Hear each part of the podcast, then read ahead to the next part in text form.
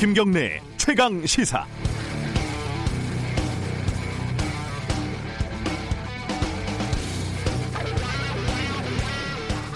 넘버 3라는 영화 기억이 나십니까? 그 영화에서 보면요. 배우 이미연 씨가 연인 사이인 한석규 씨한테 이렇게 물어봅니다.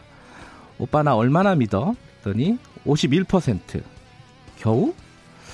이 대사가 있고 나서 어, 영화에서 우여곡절을 겪고 서로 간에 신뢰가 쌓인 뒤에 영화 마지막 쯤에 다시 물어봅니다. 지금은 얼마나 믿어? 51% 아직도? 내가 49%를 믿는다는 것은 절대 안 믿는다는 뜻이고 51%를 믿는다는 건 100% 믿는다는 뜻이야. 이렇게 말을 하죠.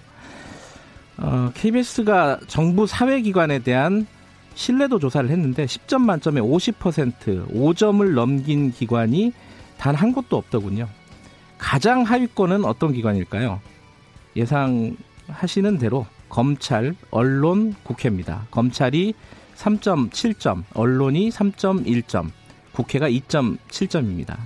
처음 만난 사람의 신뢰도가 3.7점으로 나왔으니까 아무 정보가 없는 것보다 더 못 믿을 존재라는 거죠. 넘버 3 한석규가 절대 안 믿는다 라고 얘기했던 것보다 더 못하다는 뜻이죠. 검찰, 언론, 국회, 우리 사회에서 못난이 삼형제쯤 되겠습니다. 이 기관들은 그런데 모두 국민의 신뢰가 없으면 제대로 운영될 수 없는 기관이다. 이런 점에서 문제는 심각합니다. 그리고 국회는 4년에 한 번씩 갈리기라도 하고요. 검찰은 지금 강제적인 외부로부터의 개혁이 시작되기라도 했는데 언론은 사실 큰 방법이 없죠. 그래도 국회보다 좀 신뢰도가 높아서 다행일까요? 영화 넘버 3의 대사를 다시 빌려봅니다. 언론이 못난이 삼형제 중에 넘버 3더만 이렇게 얘기를 하면 한석규가 이렇게 대꾸를 하죠. 아니 어떤 욕을 하면서 넘버 2요 이렇게 얘기를 합니다. 네. 넘버 3가 아니라 2라서 좋을까요? 우리 언론 정신 차립시다 새해에는 2020년 1월 2일 목요일 김경래 최강 시사 시작합니다.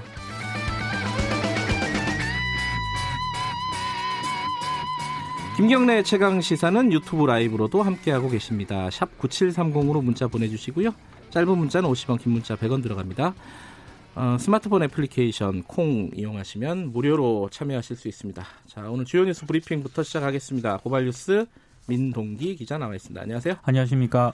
방금 전에 뉴스에도 잠깐 언급이 됐는데 어, 속보가 하나 들어왔죠? 문재인 대통령이 추미애 법무부 장관 임명을 재가했습니다. 오전 7시에 했다는데 어, 좀 이게 업무 시간 전에 하는 건 좀 이례적인 것 같은데. 저도 이런 건 그죠? 굉장히 이례적입니다. 뭐 이유가 네. 있겠죠. 나중에 좀 새로운 소식 들어오면 자세히 전달해 드리겠습니다. 네. 자, 오늘 첫 번째 소식은 김정은 위원장이 어제 좀 의미심장한 여러 가지 말들을 했습니다. 네, 핵 대륙간 탄도미사일 시험 중지 약속에 더 이상 매여 있을 이유가 없다. 머지않아 새로운 전략 무기를 목격하게 될 것이다. 이런 네. 얘기를 했습니다. 지난달 28일부터 나흘간에 걸쳐 진행된 당 중앙위원회 전원회의에서 언급한 그런 내용인데요. 네.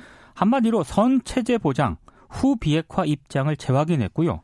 핵 경제 병진 노선으로도 회귀할 수 있다. 이걸 좀 풀이 예, 이런 쪽으로 좀 해석이 가능한 그런 대목입니다. 네. 당분간 북미 관계는 강대강 대치를 이어갈 것으로 예상이 되고 있는데요. 다만 미국의 입장에 따라서 북한도 그 입장이 조정이 될 수 있다 이런 가능성을 또 언급을 해서요 네. 대화 여지는 남겨둔 그런 상황입니다. 김정은 위원장이 육성 신년사가 아닌 형식으로 신년 구상을 공개한 것은 2012년 이후 처음인데요. 네. 특히 올해 같은 경우는 대남 메시지가 또 없는 게 특징입니다. 음흠. 작년 신년사에서 김정은 위원장은 이른바 북남 관계를 10번 언급을 했고 네. 전제 조건 없는 금강산 관광, 뭐 개성공단 가동 재개 의사를 밝히기도 했습니다.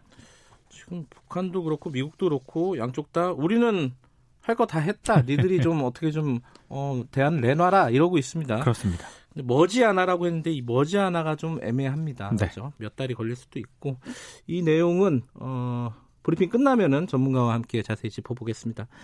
어, 문재인 대통령이 새해 맞이 등산을 했어요.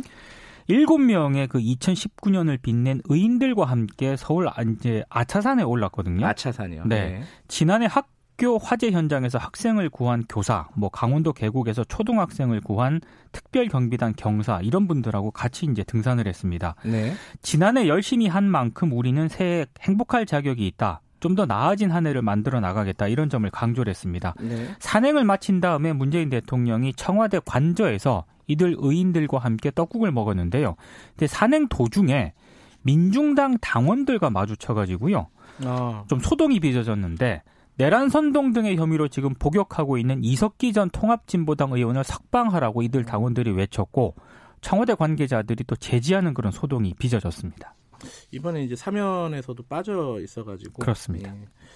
아, 이런 이거는 보도가 많이 안 됐었는데. 네. 예. 지금 유치원 3법 이거 처리가 계속 미뤄지면서 여러 가지 말들이 나오고 있습니다. 이르면 뭐 내일이나 6일쯤에 임시국회가 열릴 예정이긴 한데요. 네. 과연 유치원 3법이 통과가 되겠느냐? 여러 좀 회의적인 반응이 좀 적지가 않습니다. 민주당은 본회의가 열리면 검경 수사권 조정 관련 법안을 먼저 상정할 방침인데 네. 유치원 3법 발의를 주도했던 이 박용진 의원은 모든 국회의원들이 총선에 몰두하기 시작한 상황에서 의결 정족수를 채우지 못해 이대로 20대 국회가 종료가 되고 유치원 3법은 자동 폐기의 길로 들어설 수 있다. 이렇게 우려를 하고 있고요. 네. 특히 이제 총선을 앞두고 지역 유치원 단체들의 영향력을 무시할 수가 없는 그런 상황이기 때문에 전망이 더 어둡다 이런 지적도 나옵니다. 네.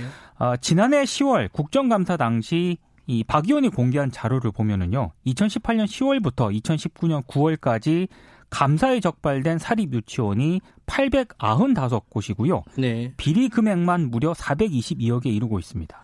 여전한 걸 넘어서서 상황이 더 악화되고 있다 이런 뜻이네요. 그렇습니다.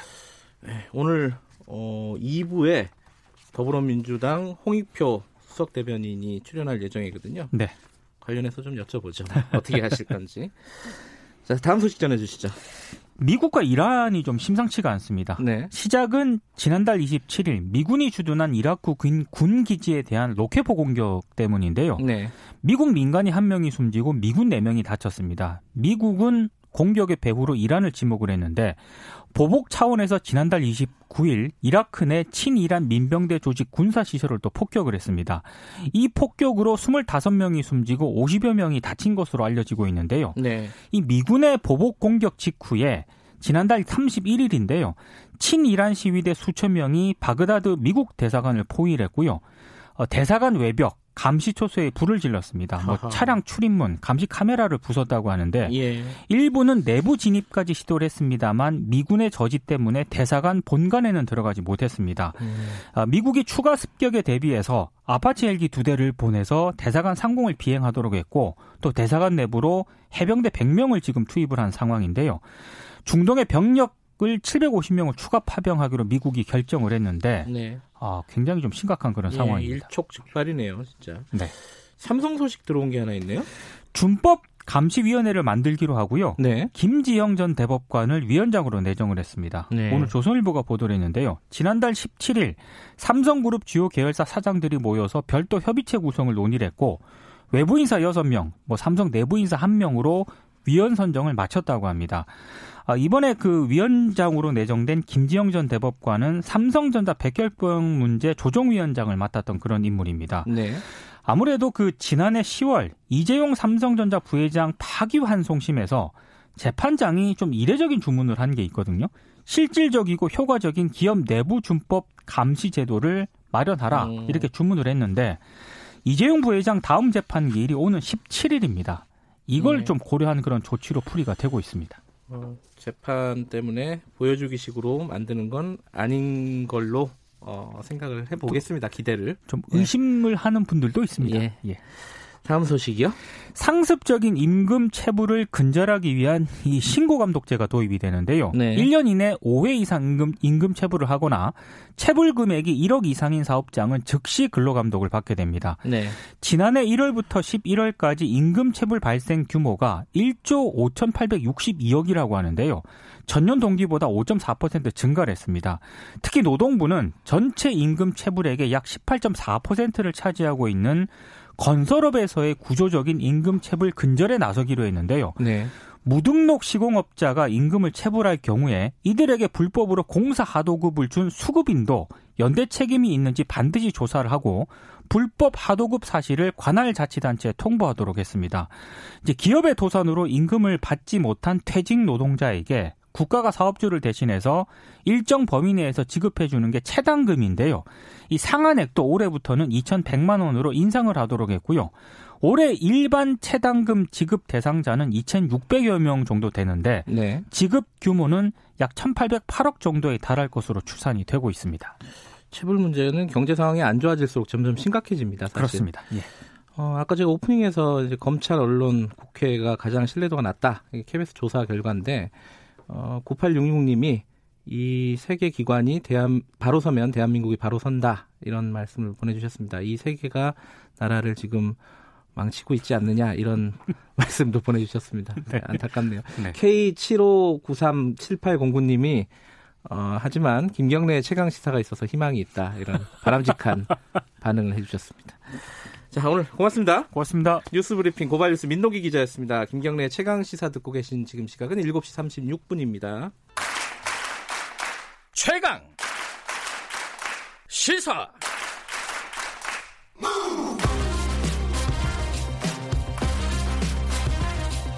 지금 여러분께서는 김경래 기자의 최강 시사를 듣고 계십니다. 네, 김경래 최강 시사 듣고 계십니다. 지금 뉴스 브리핑에서 잠깐 말씀드렸었는데 김정은 국무위원장이 신년사를 내놓지 않았습니다. 육성으로는요. 전원회의 보도문 발표로 대신을 했는데 여기에 충격적인 실제 행동에 나서겠다 이런 말이 들어가 있습니다. 어, 걱정이 많이 되죠. 전문가와 함께 관련 얘기 좀 나눠보겠습니다. 한동대 국제지역학과 박원건 교수님 연결되어 있습니다. 안녕하세요. 예, 안녕하세요. 네, 새해 복 많이 받으세요. 새해 복 많이 받으십시오. 네. 어, 어제 이쪽 북한에서 나온 어떤 발표문이 사실 좀 걱정되는 부분이 있습니다. 일단 육성 신년사가 안 나온 이유도 여러 가지로 해석을 하고 있는데 교수님은 어떻게 네. 보십니까? 뭐 한 세 가지 정도로 해석이 되는데요. 네. 향후 저는 오히려 전략적 유연성과 융통성을 위해서 그렇게 했다라고 생각이 됩니다. 네. 어제 나온 내용들 보면은 좀 강한 표현들이 있었죠. 예를 들어서 뭐 날강도 비고, 네. 파리암치안 비고, 뭐 이런 거를 김정은 위원장이 육성으로 얘기를 했으면 그 다음에 미국과의 관계를 유지하는 게 좀 어려웠죠. 아하. 그래서 그런 이유도 있었고요. 두 예. 번째는 원래 신년사는 작년, 그러니까 2019년 한 해에 대한 평가를 해야 되거든요. 네. 근데 뭐 잘 아시다시피 작년은 북한 입장에서 평가할 것이 없죠. 오히려 음. 여러 가지 실패가 많았기 때문에 네. 성과가 없었고 그런 거를 또 본인이 직접 얘기하기에 어려움이 있었고 세 번째가 제일 중요한데 계속 새로운 길을 북한이 얘기하지 않았습니까? 네. 근데 뭐 우리가 많이 얘기를 했습니다만 결국 새로운 길은 없었죠. 네. 그 신년사에서 새로운 것을 밝혀야 되는 부담감 뭐 그런 것들이 종합적으로 작용하지 않았나 그렇게 판단합니다. 음, 그래요. 그러면은 뭐 아직 여지가 있다 이런 쪽으로 좀 해석을 하고 계시군요, 교수님은. 예, 예. 뭐 그 벌써 발표된 후에 지금 해석이 두 가지로 나뉘는데요. 네. 뭐 강력하게 이거는 미국에 대한 경고고 거의 뭐 판을 깨는 수준이다라고 네. 해석하는 부분이 있고 네. 저는 뭐 상당히 제가 생각했던 것보다는 톤다운된 부분이 분명히 있습니다. 이것은 여전히 대화의 문을 어, 열어놨다 그렇게 일단 판단합니다. 그러니까 지금 교수님 말씀하신 그 가장 큰 근거 중에 하나로 지금 얘기가 나오는 게 핵 억제력 강화의 폭과 심도는 미국의 향후 입장에 따라 상향 조정될 수 있다 이렇게 얘기를 했거든요. 네. 요게 되게 의미심장하더라고요. 뭐 그렇습니다. 이것은 전체적으로 그 뭐 미국과의 그런 대화와 협상의 가능성을 어, 열어놨다라고 읽을 부분이 있죠. 네. 특히 이걸 영어 표현을 보면 네. 이 상향 조정 대신에 적절히 조정한다. 음. 그러니까 영어로 properly coordinate를 한다. 그렇게 표현이 그 조금 더 완화된 표현을 썼습니다. 어허. 그리고 제가 말씀드린 것처럼 전반적으로 이런 제가 해석을 하게 되는 이유가 완전히 이제 핵심은 그거 아닙니까? 결국 이 북한이 하고 있는 핵과 미사일 실험 유예를 철회하지 않을 것이냐, 네. 철회하지 철회할 가능성이 있다라는데 그것도 좀 애매하게 얘기를 했거든요. 해석에 네. 따라 좀 다를 수 있고 또 하나는 뭐 핵심적으로 그 미국과의 모든 비핵화 협상을 완전히 단절을 하겠다. 그런 표현도 사실은 정확히 나오지는 않았습니다. 음흠. 그리고 지금 전략무기 얘기가 나오는데 네. 전략무기가 물론 핵무기죠. 네. 그럼에도 딱 핵무기라고 표현을 하지는 않았습니다. 음흠. 그 한반도 비핵화는 영원히 없을 것이다. 이 말 앞에도 단서는 붙어 있어요. 미국이 대북 적대시 정책을 끝까지 추구한다면 이렇게 붙어 네. 있는데 네. 그것도 같은 맥락이겠네요, 그죠? 그렇습니다. 그런 네. 표현들이 종종 나오는데요. 네. 늘뭐 좀 강력한 표현이 있지만 앞에 이제 조건이 붙은 거죠. 음흠. 그것도 이번에 이 발표 나오기 전에 우리가 여러 가지 예상을 할때 네. 과연 조건을 붙여서 나오느냐 안 나오느냐가 이게 굉장히 중요하다라고 얘기를 했었거든요. 네. 많은 부분이 지금 말씀하신 것처럼 뭐뭐 하면은라는 조건이 붙어 있죠. 네.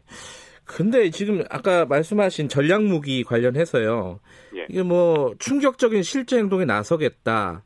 뭐 멀지 않아라는 표현도 썼고요. 근데 예. 이게 북한이 이런 말들을 공개적으로 내뱉으면은 반드시 한다면서요, 실행은. 어, 그렇죠. 예. 예. 그렇다면 이 부분 뭐 ICBM이나 이런 부분들을 어, 실험 발사할 하겠다라는 뜻으로 읽을 수 있는 거 아닙니까? 이 부분은? 그건 북한이 의도한 거죠. 음. 그 가능성을 완전히 닫아놓으면은 북한이 협상이나 미국을 압박할 수단이 없어지는 거기 때문에 네. 그 부분에 대해서 열어놓은 겁니다. 근데 실질적으로 시기를 못 박지는 않았어요. 그 네. 말씀하신 추경적인 실제 행동 같은 경우에도 앞부분에 보면 우리 인민이 당한 고통과 억제된 발전의 대가를 깨끗이 다 받아들이기 위하다라는 얘기는 있지만 네. 언제 하겠다라는 얘기는 없거든요. 네. 그러니까 물론 말씀드린 전략 무기를 또 목격하게 될 것이다라는 얘기도 분명히 있긴 있습니다. 네. 근데 그 것을 언제 목격하게 될 것이다라는 말은 없는 거죠. 그러니까 전반적으로 이것을 어떻게 읽어내느냐, 뭐 제가 지금 읽어내는 해석에 반대하는 분들도 있을 것 같은데 예, 예. 어떻게 읽어내느냐에 따라서 이거는 협상 여지를 열어놨다 닫아놨다가 다 가능하고 저는 음흠. 북한이 그걸 노렸다고 봅니다. 아하. 이미 이런 식으로 얘기가 되는 게 이건 해석에 따라 나중에 북한이 협상을 할 때도 그만큼 협상력과 유연성을 발휘할 수 있는 거죠. 근데 이제 여기에 대한 미국의 반응 그러니까 바로 나왔어요. 또 트럼프 대통령이 다른 행사 중에 기자들 질문에 대답을 한 건데 뭐 통상적으로 많이 했던 얘기를 이렇게 반복했습니다. 좋은 관계다, 약속을 네. 지킬 거다라고 얘기를 했는데 계속 이, 이, 이 상태예요. 북한은 미국 보고 뭐 좀 해라. 우리는 할 거 다 하지 않았냐라고 얘기하고 미국은 아니 지금 폼피오 장관 말도 아니 우리가 할 건 했다. 그 네. 나머지 건 어, 북한의 선택에 달려 있다라고 서로 간에 미루기만 하고 아무것도 진전이 안 되는 상황. 네. 이게 올해도 계속되지 않을까라는 좀 걱정이 들더라고요. 뭐 계속될 수 있습니다. 그럼에도 네. 저는 저는 이제 폼페이오 장관과 그 트럼프 대통령의 발언을 보면 반응이 그새 나왔죠 말씀하신 네. 것처럼. 네. 이게 일단은 전원회의를 보고 나온 발언인데 전원회의에서 그 결과가 강력하게 미국에 대한 경고라든지 뭐 트럼프 대통령에 대한 비난이 있었으면 트럼프 대통령이 이런 발언을 하진 않죠.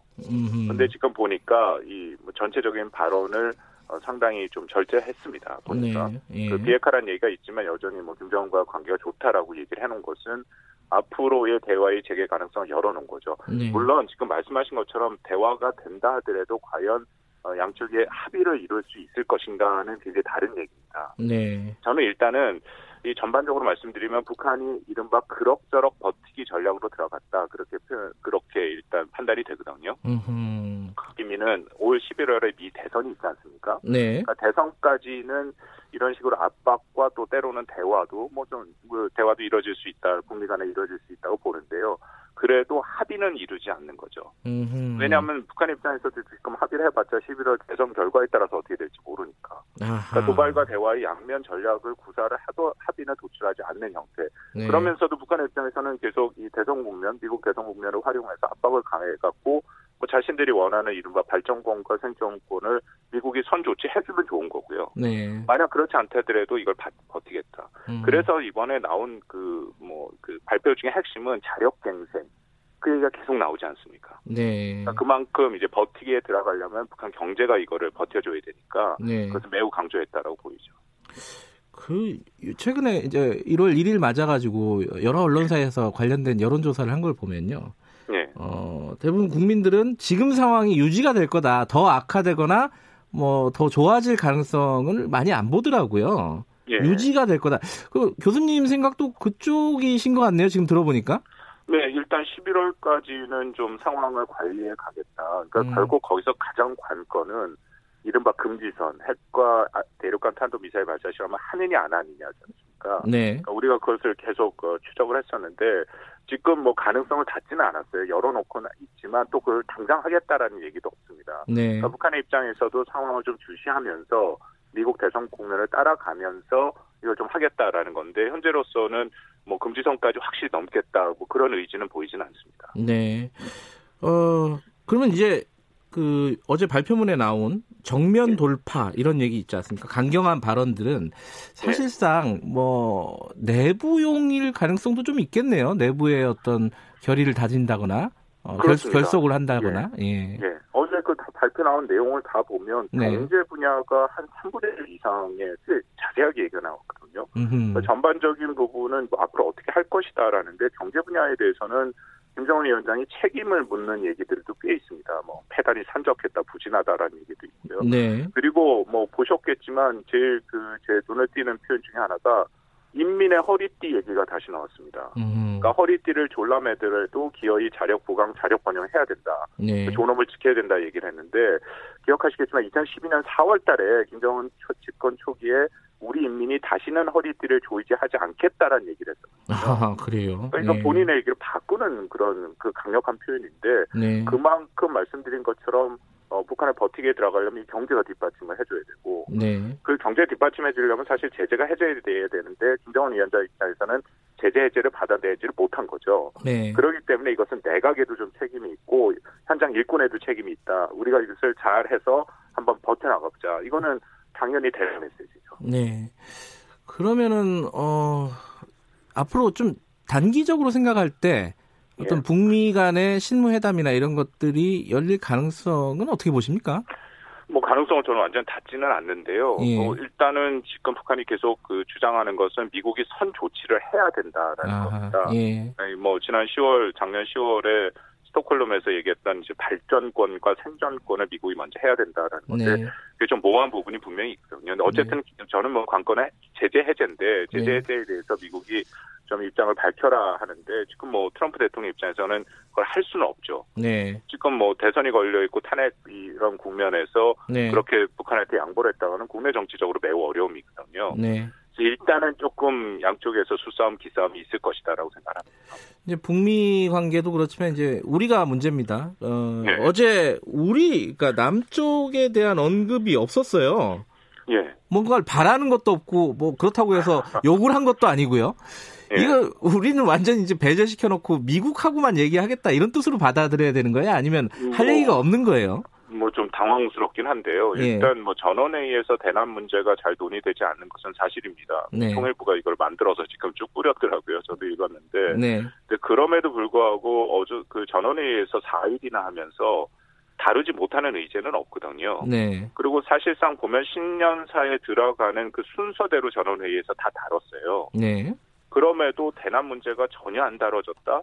글쎄 그거는 뭐 확실하지는 않고요. 네. 지금 현재 상황에서는 안타깝지만 한국을 배제하겠다라는 의도가 의도적으로 네. 뭐 그게 지금 더 부각됐다라고 생각을 합니다. 우리는 그럼 어떻게 해야 돼요? 지금 지금까지는 뭐 중재자, 촉진자 이런 역할들을 자임하면서 네. 어, 상황을 관리해 왔었는데 지금 네. 이제 앞으로는 그러면 당분간 대선 미국 대선 때까지는 우리는 어떤 역할을 해야 되는지 이 부분이 네. 좀 궁금할 수 있겠습니다. 정치자분들이. 뭐 우리 정부도 좀 긴 호흡으로 갈 필요가 있죠. 음. 이게 뭐 북한이 한국이 잘못해서가 아니라 네. 북한이 의도적으로 한국을 지금 배제하고 북미 관계 하위에 지금 한미가 아, 남북 관계를 두겠다라는 거거든요. 네. 그러니까 이건 우리가 뭘 어떻게 해더라도 북한이 반응 안 합니다. 네. 그러니까 11월까지 가고 대신에 우리가 중요한 것은 두 가지죠. 일단은 이전보다 훨씬 더 어, 한미 간의 공조가 중요해졌습니다. 네. 특히 이제 두 가지 말씀드린 게 첫 번째가 어쨌든 북한이 금지선을 넘으면 안 되죠. 네. 판이 깨지는 거기 때문에 그렇지 않도록 하기 위해서 한미가 계속 그 공조를 해야 되는 거고요. 네. 두 번째는 혹시라도 금지선을 넘을 경우에 어떻게 한미가 대응할 것이냐. 네. 그것도 매우 중요하거든요. 그걸 뭐 음. 전혀 지금 부인하고 준비 안 했다가는 2017년 상황으로 돌아갈 수 있기 때문에 네. 그 부분에 대해서도 한미가 철저히 공조하는 것이 중요하다고 생각합니다. 알겠습니다. 여러 가지로 어, 정리가 좀 된 것 같습니다. 오늘 말씀 감사합니다. 예, 감사합니다. 한동대 국제지역학과 박원곤 교수님이었습니다.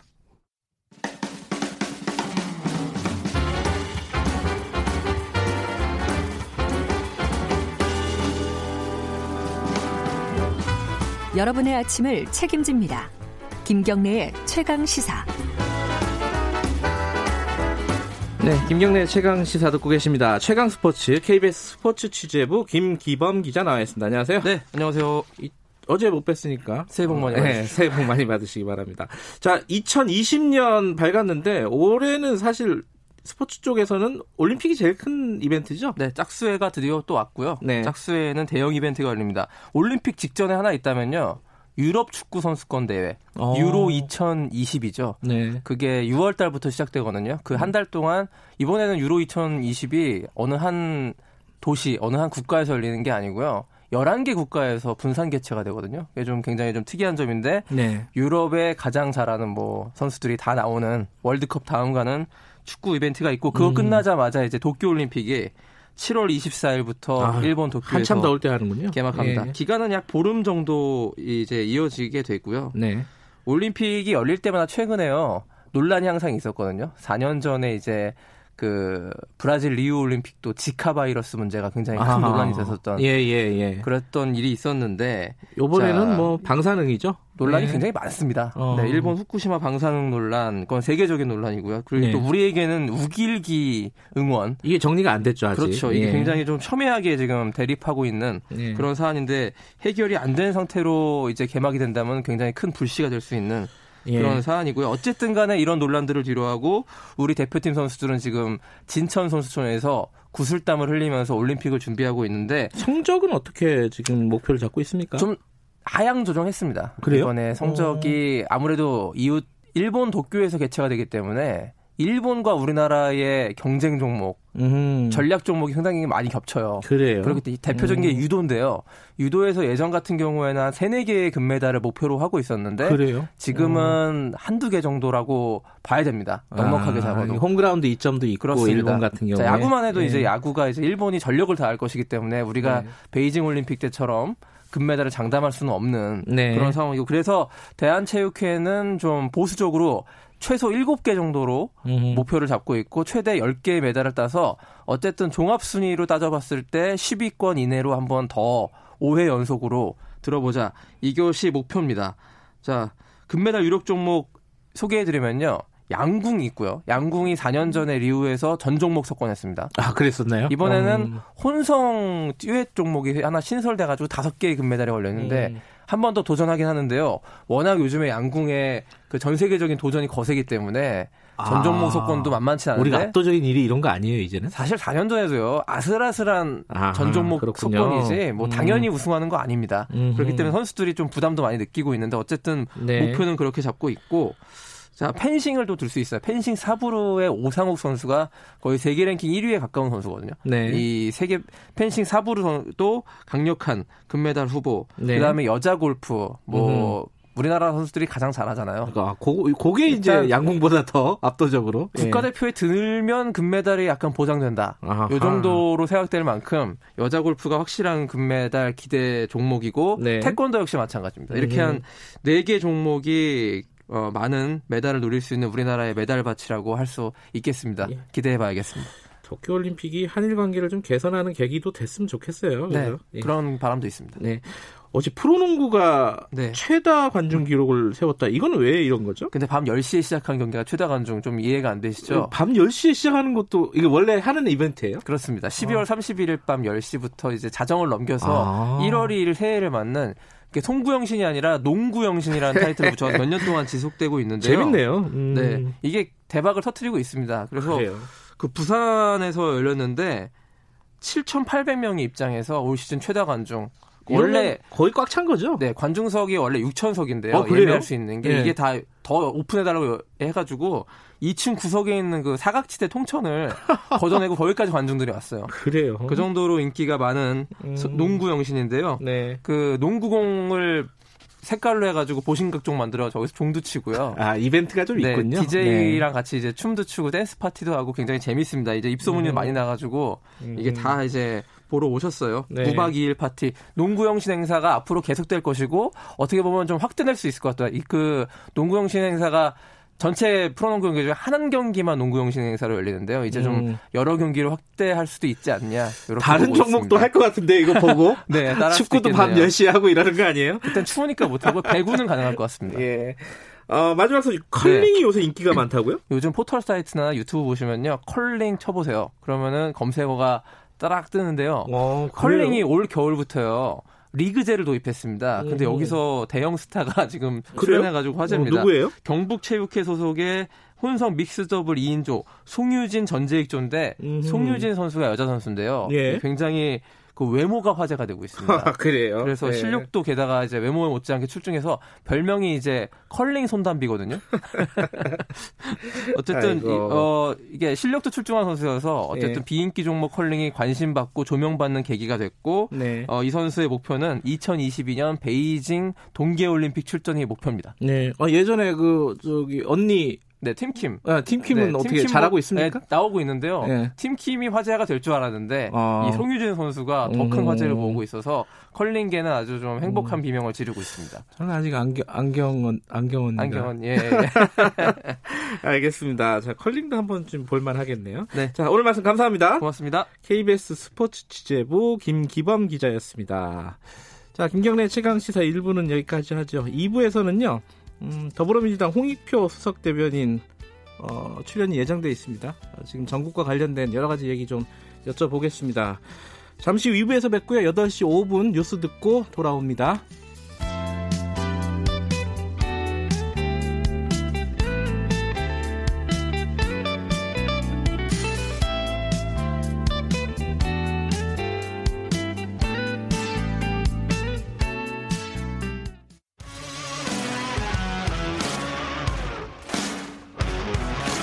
탐사보도 전문 기자 김경래 최강 시사. 네, 김경래 최강 시사 2부 시작하겠습니다. 어, 아까 예고해 드린 대로 오늘은 새해 맞아서 더불어민주당 쪽 어, 얘기를 해보겠습니다. 어, 지난해 국회 뭐 동물 국회니 식물 국회니 말들도 많았고 마지막까지 패스트트랙 관련된 갈등들이 있었습니다. 지금도 여전한 상황이고요.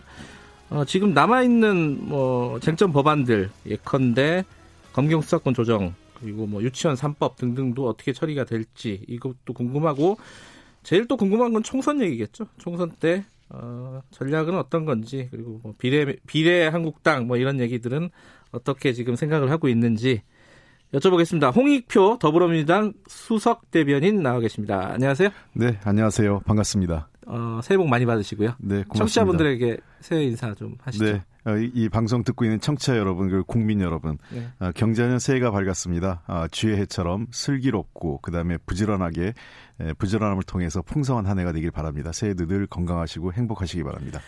대변인 나오시군요. 멘트가 준비된 멘트가 나오시는군요. 아, 바로 그냥 뭐 본론으로 가죠. 이 어, 제, 마지막에 이제 공수처법이 통과가 되면서 국회가 이제 마감을 했습니다 작년에. 네. 그 전에 뭐 선거법 때는 몸싸움이 더 심했었고. 1년 뭐 되돌아보면은 뭐 어떤 평가를 하실 수 있는지 간단하게 듣고 시작을 해보죠. 음. 네. 뭐 많은 국민들께서 예, 이번 20대 국회에 대해서 실망감도 많고 여러 가지 네. 국회에 대한 신뢰도가 매우 낮은 것도 저희들이 잘 알고 있습니다. 국회가 꼴찌입니다. 네.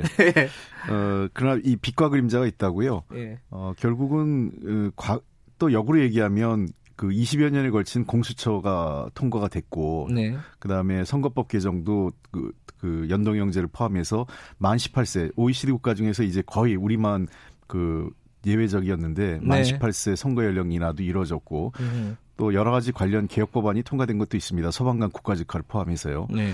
어, 결국은 싸우는 국회라는 것만 부각된 거지만 그 왜 싸우냐가 중요하다고 생각합니다. 음. 그러니까 그냥 예를 들면 협치라고 해서 밋밋하게 쟁점 없이 어, 서로가 그 국회에서 정당들이 어, 쟁점 없는 법들만 통과시키는 것보단 도리어 이번 국회에서는 뭔가 쟁점 있는 법안을 통과시키다 보니까 그 음. 과정에서 그 좀 다툼도 격렬했고 네. 어, 국민들이 보기엔 눈살 찌푸린 모습도 있었지만 그 과정을 통해서 의미 있는 진전도 있었다고 생각해서 저는 빛과 그림자가 함께 있는 국회 어, 20대 국회 2000, 2019년이 아니었는가 생각을 합니다.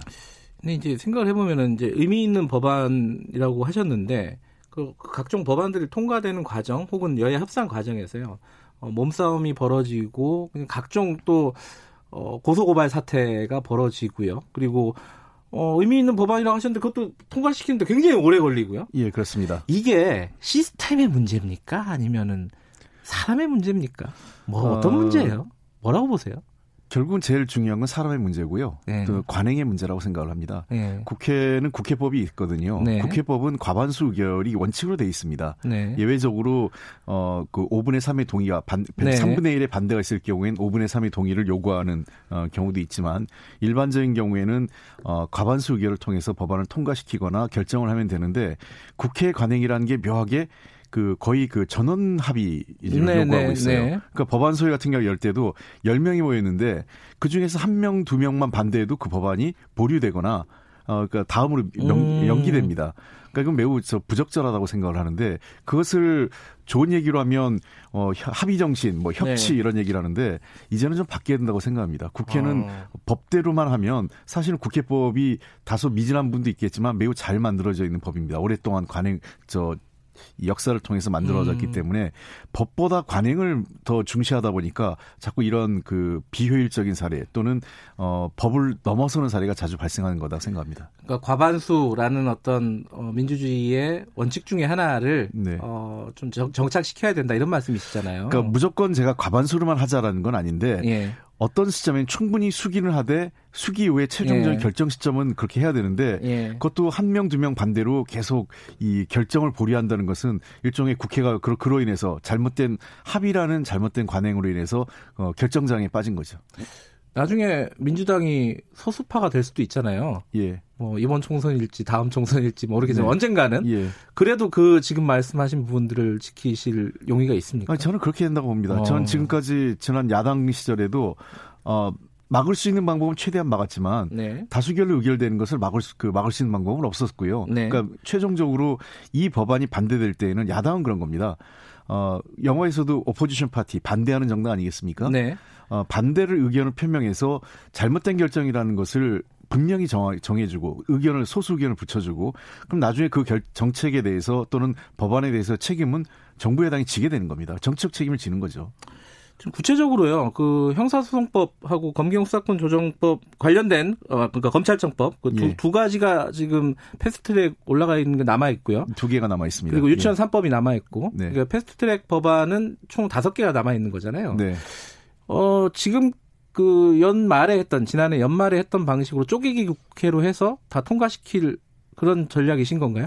어, 기본 원칙은 뭐 방향은 그렇게 잡혀 있고요. 음. 4 플러스 1 체제하에서. 네. 다만, 어, 이번 주 정도는 약간의 휴지기를 갖고, 네. 어, 자유한국당과 어, 대화를 좀, 어, 해볼 생각인 것 같습니다. 원내대표께서요. 네. 그래서 조금 그 자유한국당 여지가 있다면 그런 방향으로 협의를 해보고, 어, 원만하게 그 협의해서 처리할 수 있으면 제일 좋고, 어, 전혀 대화의 의지가 없거나 협의에 나설 생각이 없다면 결국은 그 기존에 지난해 연말에 있었던 방식을 되풀이할 수밖에 없지 않나 생각합니다. 이번 주 휴직이고 월요일 날 그러면 국회 본회의를 열게 되는 건가요? 빠르면 월요일이 될 거고 하여간 네. 주초에 일단 형사소송법이 음. 상정되겠죠. 네. 상정되면 또다시 필리버스터를 하게 되면 회기가 그 끊어지고 네. 그 다음 회기에 일단 형사소송법 처리가 될 이루어질 것뭐 같습니다. 뭐 순서는 형사소송법, 검찰청법, 유치원 3법 이런 식으로 가는 거고요. 그렇습니다. 지금 이제 연말에 처리 못한 아, 이른바 민생 법안들이 있어요. 네, 199건 가까이. 예, 그거는 어, 디에다가 끼워 넣는 거예요? 순서로 보면은? 어, 그 법에 대해서 지금 자유한국당이 뭐지 그 몇 개 저 지난 연말에 포항 지진법 등 몇 개가 통계가 됐습니다. 네. 한 7개인가 네, 5개인가 네, 통과되고요. 나머지 한 190개 이상이 그대로 남아 있는데 네. 그것을 모조리 무제한 토론을 걸어 놨습니다. 아, 그건 여전히 걸려 있나요? 예, 걸려 있습니다. 음. 그것을 철회해 달라라는 요청을 저희가 몇 번을 했는데 네. 철회하겠다는 입장을 공식적으로 얘기하지 않고 있고요. 네. 그래서 일단은 먼저 어 유치원 3법까지 하면서 어 자유한국당을 계속 설득해 볼, 볼 생각입니다. 음, 그거는 시간을 두면서 지금 협상을 하고 있다 이런 예, 말씀이신 그렇습니다. 거네요. 이 공수처법 마지막에 처리를 하면서 어, 논란이라면 이런 논란이 있었습니다. 금태섭 의원이 기권표를 던지면서 네.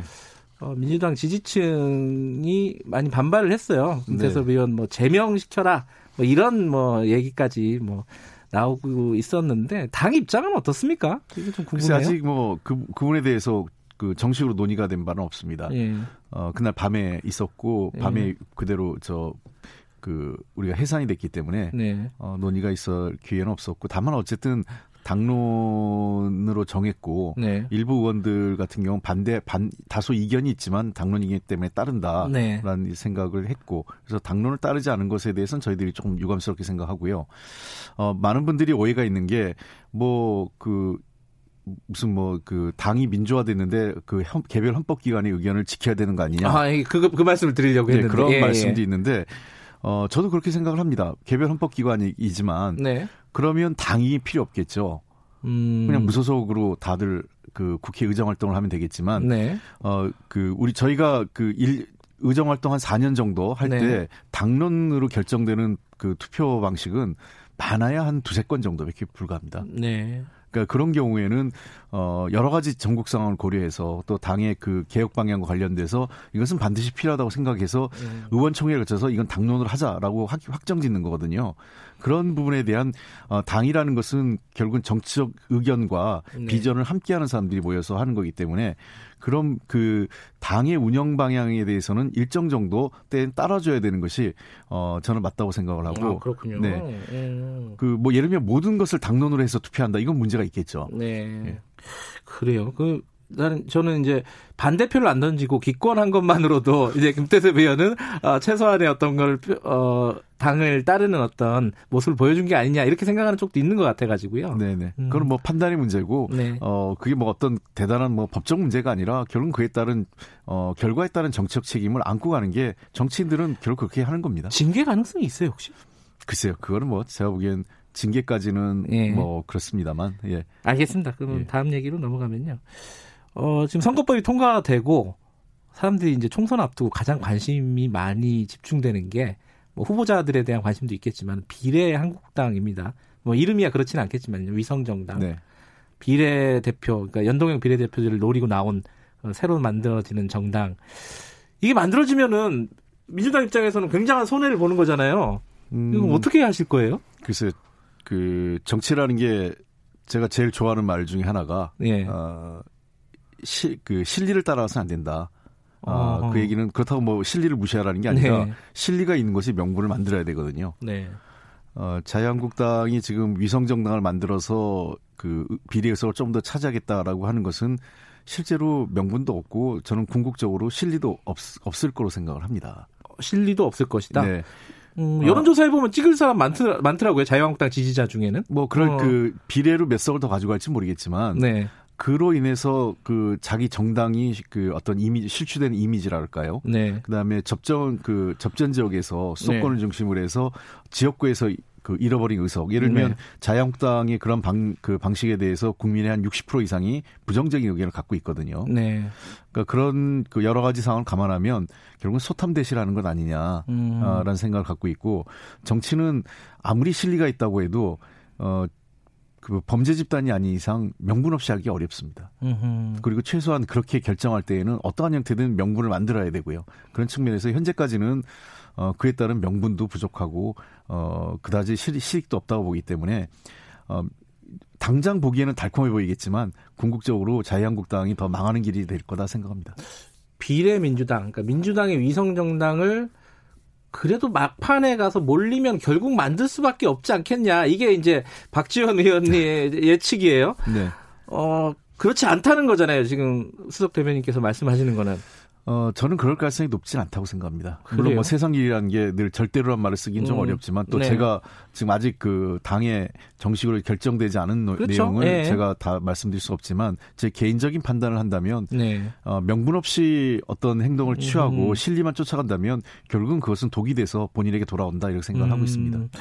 일단은 어 수석 대변인로서가 아니라 국회의원으로서 네. 말씀하시는 걸로 보면은 실익도 없을 것이다. 네. 명분도 없고. 예. 알겠습니다. 그거는 좀 상황 지켜보면서 나중에 다시 한번 좀 짚어봐야 될 문제인 것 같고요. 검찰 수사 얘기 간단하게 좀 짚어보고 넘어갈게요. 어, 조국 전 장관 기소가 됐습니다. 네. 어, 뭐 입장이야 다 나왔죠. 예. 더불어민주당 입장도 나오고 청와대 입장도 나오고 다 나왔는데 어, 새로 나온 것들이 몇 개 있어요. 예를 들어 대리 시험을 쳐줬다. 네. 뭐 미국에 유학 간 아들의 대리 시험을 쳐줬다 이게 있고 음. 청와대 최강욱 비서관이 어, 변호사 시절 인턴 증명서 확인서를 써줬다. 네. 그것도 허위로. 네. 두 이제 크게 보면은 지금까지 나왔던 얘기 말고 새로 나온 거 한 두 가지 정도 되는 것 같아요. 네.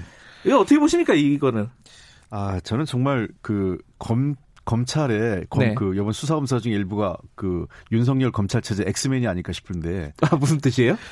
이 조지 워싱턴 대 성적 사정 업무 방해죄를 기술했잖아요. 네네네. 이게 얼마나 그 전체적으로 조국 장관 기소 내용을 희화시킬지를 전혀 고려하지 못한 것 같아요. 아, 전체 그림에서 예. 이거 아. 하나 들어간다고 제가 더 높아지는 것도 아닐 텐데. 음흠. 이거를 끌어 그 느음으로 인해서 전체적으로 조국 이 희화화된 거예요. 조국 장관 기소가. 뭐 새로운 걸 넣고 싶어서 그랬지 않았을까요? 예. 예. 그 예를 들면 뭐 그 최광 최광욱 비서관에 대해서는 수사해 봐서 사실관계 아직 근데 최광욱 비서관에 대해서는 제대로 된 조사도 없었는데 그런 일방적인 발표를 한 거고요. 본인이 뭐 예. 이제 출석은 거부했다고 네, 하고 예. 서면으로는 어 확인했다 그러니까, 이렇게 예. 얘기를 했어요. 이 부분은 좀 따져봐야 될 문제가 있다고 생각을 하고요. 예. 근데 조지 워싱턴의 문제는 어, 대한민국 그 우리 어머니들, 부모님들의 절반 이상을 잘못하면 범죄 혐의로 모를 수 있습니다. 되게 아이들 숙제 봐주고, 예. 저도 그 우리 아이 대학생이 있는 아이가 있는데 네. 리포트 쓸 때 저희 옆에서 조언해주고 물어보면 아버지로서 조언할 수 있잖아요. 네. 이렇게 써 쓰는 게 좋겠다고. 네. 그래서 결국은 그 아이가 성적이 잘 나오면 그 업무방해죄가 되나요? 음흠. 그러니까 이게 저 전혀 현실과 무관하게 그래서 저는 이걸 보면서 아 이, 이, 이 이거를 넣은 검사는 도리어 윤석열 검찰 체제의 엑스맨이구나 이런 생각이 들었습니다. 아, 근데 대학생쯤 되면은 이제 좀 놔줘도 되는 거 아니에요? 부모들이 왜 이렇게 신경 씁니까? 아니, 좀 다른 얘기긴 거죠. 하지만. 예, 놔주죠. 저희들도 예. 그 하지 않는데, 예. 그러나 그 아이들이 물어보는 경우가 있잖아요. 뭐 음. 예를 들면 답안지를 다 써주는 건 아니고, 네. 그 포인트에 대해서 서로 토의, 토의하는 겁니다. 네. 그는 그 미국의 어느 아버지나 당연히 하는 거고, 네. 어, 도리어 아이들에게 어렸을 때부터 토론하는 문화라든지 또 음. 그런 그 가벼운 그 숙제를 함께 해주는 문화는 조금 있어요. 네. 그러니까 이거를 마치 이제 물론 최근에 한국에서 너무 과하게 어, 아이들 숙제를 엄마 숙제라고 하지 않습니까? 초등학교, 네. 중학교 때. 네. 어, 이런 것 자체는 문, 이, 너무 심한 경우는 있지만 네. 어쨌든 이거를 업무방해죄로 조지 워싱턴 대가 업무방해됐다고 우리에게 문제 제기를 한 것도 아닌데 네. 미국의 대학의 업무 업무까지 신경 써주는 어, 우리 대한민국 검찰이 이제 국제 검찰이 된 것 같습니다.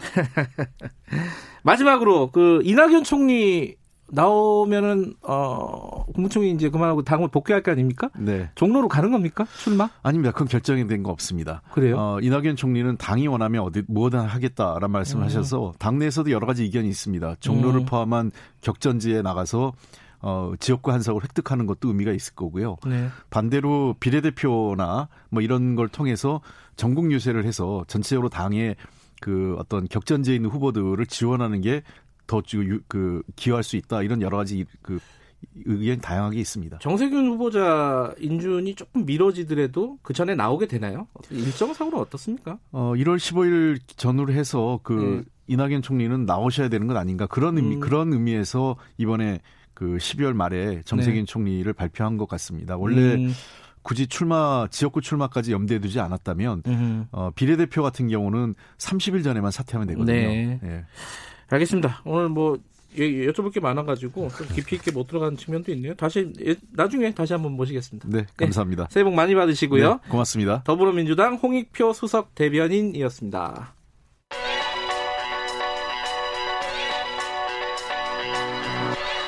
최강 시사 김태연의 눈.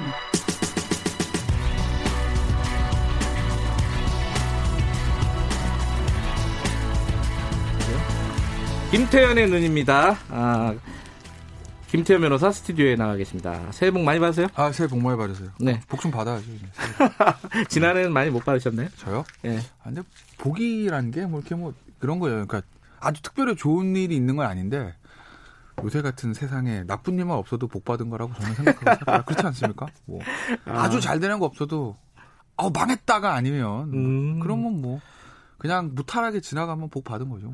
오늘은 삶의 지혜에 대해서 얘기를 알아보는 시간인가요? 아, 아, 그럴까요? 네. 아, 근데 진짜 오늘 우리가 저할 주제는 정말 이제 복, 복을 바라시는 분들 아, 얘기잖아요. 한증그룹 얘기를 좀 해볼 건데 네. 아, 연말에 아, 이렇게 얘기하면 좀 그런가요? 어떤 분들한테는 좀큰 아. 웃음을 주기도 했고 어떤 아. 분들한테는 굉장한 짜증을 주기도 했을 겁니다. 이 네. 사건이 네. 어, 조원태 회장이 어머니한테 가서 이제 행패를 부렸다. 이게 이제 기사의 핵심이었어요. 네. 네. 이게 어떠다 이런 일이 벌어진 거죠, 이게? 이게 결국 이제 경영권 분쟁 와중에서 그런 것 같아요. 그러니까 집안이 난리가 난 거죠, 연말에. 음. 그러니까 누나인 저 조현아 전 부사장이 네. 법무법을 통해 가지고 그렇죠 누구죠? 조원태 회장이 뭐 독단 경영을 아버지의 뭐 음. 유운을 뭐 어쩌고 저쩌고 막 했잖아요. 인사를 마음대로 했다 이거 아니에요? 네, 마음대로 했다. 왜 너 혼자 네. 다 해? 같이 네. 하자. 뭐 이런 거죠. 쉽게 얘기하면. 네. 그래서 이제 크리스마스 이브에 아들인 조원태 회장의 어머니 집에 찾아갔다가 뭐 난리가 난 거예요. 그뭐 음. 유리창도 깨지고 뭐뭘 네. 휘둘러가지고 뭐 부직갱이 부직갱이 휘둘러가 부직갱이가 집에 있나 봐요. 아 병난로가 병난로가 지 있으니까요. 어, 재벌은 달라. 그죠? 네. 집에 없어요 그런 거? 있으세요? 아니요. 예. 전기난로 하나 있어요. 전기난로. 그러니까, 그러니까 부직갱이 휘둘러가지고 저기 뭐 저 어머니 팔에 상처도 나고 뭐 난리가 난 건데 저는 음. 거기서 두 가지 놀란 거 첫째 음. 아들이 엄마한테 어머니한테 뭐 그랬다는 것도 놀랬지만 네. 야 아들이 본인한테 행패 부린 걸 외부에 유출하는 엄마가 있구나. 대부분 어. 대한민국의 부모들은 자식이 무슨 잘못해도 덮어주려는 게 부모의 심정이잖아요. 큰 죄를 저질러도. 근데 이거를 사진을 다 찍어서 대한항공에 있는 본인이랑 가까운 임원한테 보냈다. 음. 그럼 그걸 보내는 순간 야 릴리즈해 이거잖아요. 사실은. 너만 반은 아닐 거 아니에요. 현장에 조현민 씨가 있었다 그러니까. 아니 뭐 조현민 씨 어찌든 간에. 네. 네. 저는 그게 야 참 대단하구나 하나 어. 좀, 좀 지금 지분 상황이 어떻게 근데 아니야 근데 아니야 그 다음에 네. 사과했어요 급사과. 아, 했어요. 예. 네. 연휴 저 지나고 조원태 아, 씨가 뭐, 조원태 음. 그다음에 이명이 공동 명의로 해 가지고 음. 아, 자, 자, 어, 뭐 무리를 일으켜서 죄송하다 뭐 이렇게. 아, 이 사건이 커질 네. 것 같고 그러니까. 아, 당연하죠. 네. 지금 그러면은 이명희 저 고문 재판 중이죠. 네. 조현아 전 부사장 재판 중이죠. 그리고 이거 만약에 어머니가 이명희 고문 야 이거 처벌해 줘 이러면은 조은태 회장 수사받아야 되거든요, 결국에. 아, 음. 그러네요. 이게 네. 어, 고소가 들어가면 수사 사항이네요. 네. 네. 네. 네. 수사 사항이죠. 고소. 만약에 어. 피해자인 어머, 야 다쳤어 나 음. 이러고 내 기물 기물 깼어 이러면은 뭐 특수 상에다가 뭐 저 재무손괴 다 걸리죠. 그러니까. 참. 자, 그러니까 그 배경이 네. 이 지분 관계가 지금 현재 상황이 어떻길래 이런 거예요? 이제 보면은 한진그룹 지주에서 한진칼이라는 회사예요. 예, 칼. 네, 한진칼인데 예. 거기 보면 일대 주주가 KCGI 여기 음. 뭐냐면 음. 강성부 펀드라고 부르죠. 예. 예 일종의 17.29%가 있고요. 예. 델타항공 이거는 이제 우호 지분이에요. 그뭐 음. 대한항공 탑에 스카이팀 뭐 그래가지고 나오잖아요. 제휴항공사. 그 중에 예. 이제 미국의 델타항공이 10%, 조은태 회장 6.5, 조현아 저 조현민 한 6.47, 그 다음에 반도건설에서 6.28. 음. 요새 이제 언론에 많이 나옵니다. 반도건설. 음. 그다음에 이제 이명희 고문이 한 5점 몇 프로 정도 가주는 것 같아요. 예. 조현민 씨도 갖고 있고요. 아, 조현민 예. 씨도 조현아 씨와 거의 비슷하게 예. 가지는 것 같고. 그 대략 다 5%에서 6% 그렇죠. 뭐요 선을 갖고 있는 거예요. 취약하죠 지분 구조가. 아니 근데 이이 네. 정도 가지고 회사 그 그룹을 지배할 수 있는 거예요 원래? 근데 왜냐면 이게 보시면 상속이 됐잖아요 지금. 네. 네? 상속 아직 상속자 다 납부는 안 됐는데. 네네. 네. 그러니까 조 조양호 회장이 가지고 있던 지분이 부인이 이명희, 자식인 조원태, 조연아, 조현민한테 쪼개진 거거든요. 1.5대 1대 1대 1로. 네. 그러니까 아버지 때는 그래도 나름대로 안정적으로 경영권을 가지고 있었는데 한 2, 30%를 갖고 네, 있었던 거죠. 그게 이제 쪼개진 거라고 보시면 아주 쉽게 말씀드리면. 음. 그런데 우리나라 모든 재벌 기업들이 이 생각을 하잖아요. 자, 이제 회장은 많이 가지고 있으나 네. 이제 쪼개지면 이 경영권이 자식들끼리 만 사이가 안 좋으면 음. 경영권 방어가 좀 어려울 수 있다. 근데 재벌마저 좀 다른데 LG그룹 같은 경우에는 그 집안 참 대단한 집안이에요. 국왕모 회장한테 다 몰아줬다는 거 아니겠습니까? 삼촌들이. 아. 네? 네가 안정적으로 거기는 장자 우선의 원칙이 음. 확립된 집안이니까 국왕모 회장도 사실은 구본모 회장의 친아들은 아닌데 이제 입적을 한 거잖아요. 이제 네. 큰아버지한테 그렇게 해서 국왕모 회장이 이제 구본모 회장 돌아가시고 지분을 다 받은 거예요. 삼촌들한테 이렇게 음. 안정적인 경영권을 방어를 위해서. 근데 이제 한진 한진은 안 그러니까. 한진 같은 경우에 그러면 근데 거기다가 그러면 조양호 회장이 돌아가시면서 예를 들어서 유언장 이런 걸 통해서 정리를 했으면은 좀 괜찮은데 근데 좀 갑자기 돌아가신 측면이 있잖아요 보면. 네, 네. 그래서 아마 그 지분 정리가 생전에 잘 안 된 거죠. 음흠. 그러니까 돌아가시니까 그냥 법대로 1.5대 1대 1대 나누니까 이 자식들끼리 약간의 분쟁이 생길 수 있는 거고 더군다나 이게 다른 회사나 다르게 외부에 적이 있어요. KCGI. 음흠.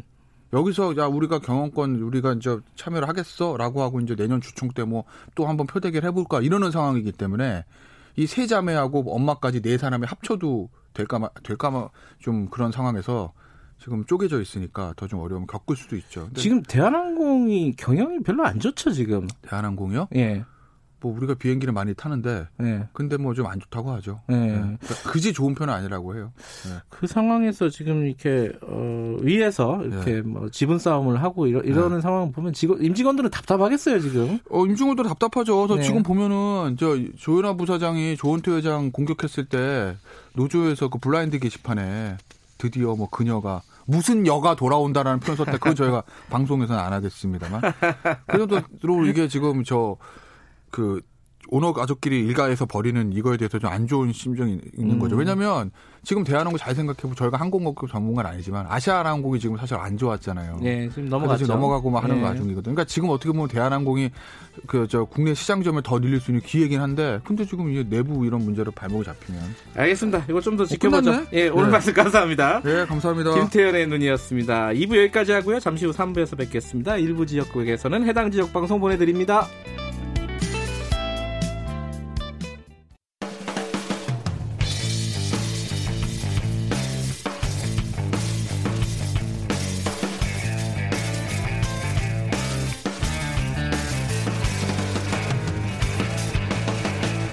김경래의 최강 시사.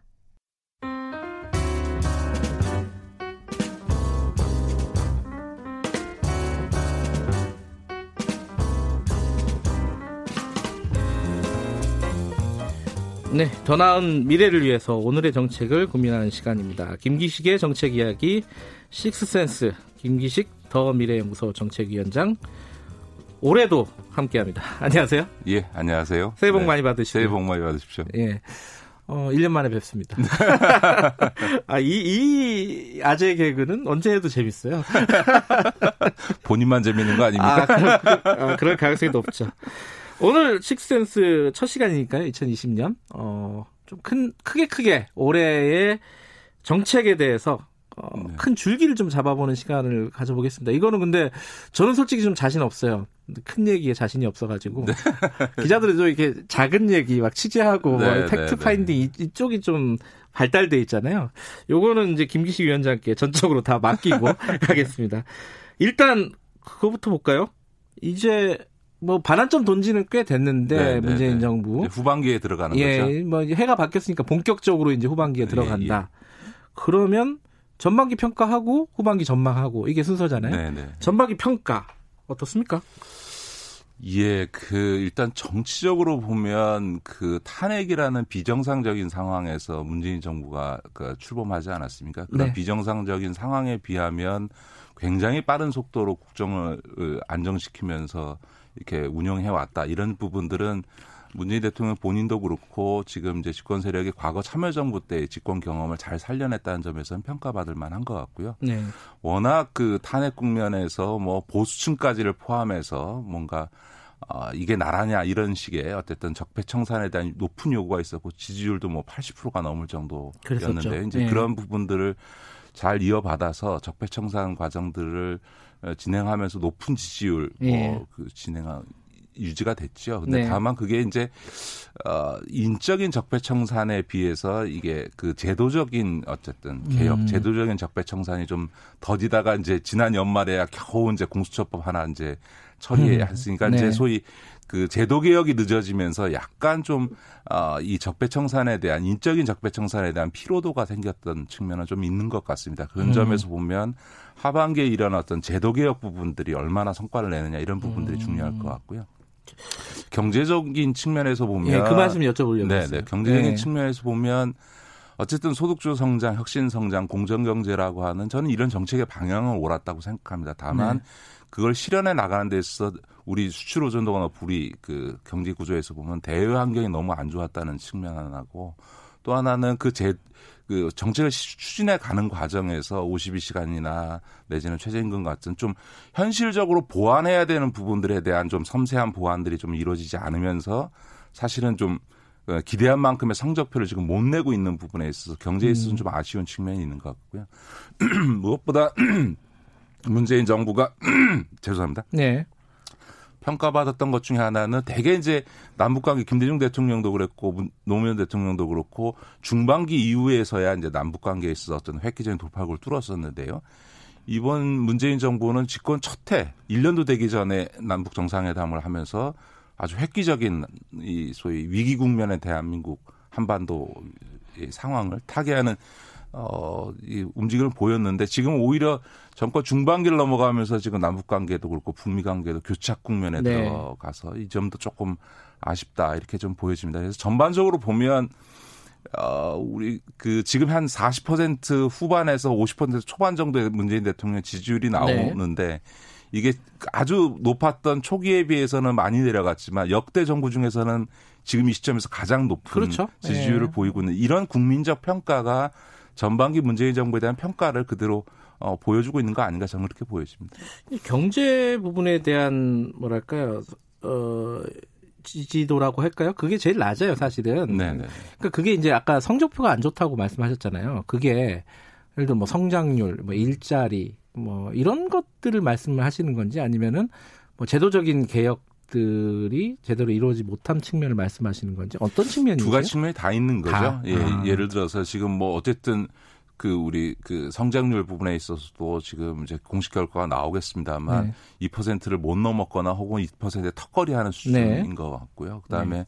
일자리 부분도 지금 작년 하반기부터 조금 좋아지고 있긴 합니다만 어, 전반적으로는 일자리가 좀 악화되는 국면에 들어갔던 네. 게 사실인 것 같고 또 사실 소득주 성장이라고 하는 게 이제 내수 경제를 살려서 자영업이나 중소기업들이 함께 동방 성장하자는 이런 이제 시스템을 짜자고 하는 게 소득주 성장인데 사실은 이제 우리 자영업자들이나 중소기업들이 어려움이 지금 가중되고 있는 측면은 그렇죠. 있기 때문에 네. 이제 체감할 때 국민들이 아니 방향이 좋으면 뭐하냐 지금 내가 어려운데라는 이제 국민적 평가가 있는 거고 그 점에 대해서는 좀 냉정하게 평가를 해야 되는 것 같습니다. 다만 어, 앞서도 말씀드렸던 것처럼 우리 경제라고 하는 게 뭐 85%가 무역에 의존하는 상황에서 지금 네. 세계 경제도 어렵고 미중 무역 갈등이 아직도 해결되고 있지 않은 상황에서 이런 성과를 내기가 참 어려웠던 그러니까 음. 문재인 대통령이 참 어려운 환경 속에 그 정책을 추진하다 보니까 기대한 만큼의 성과는 나오지 않았습니다만 아마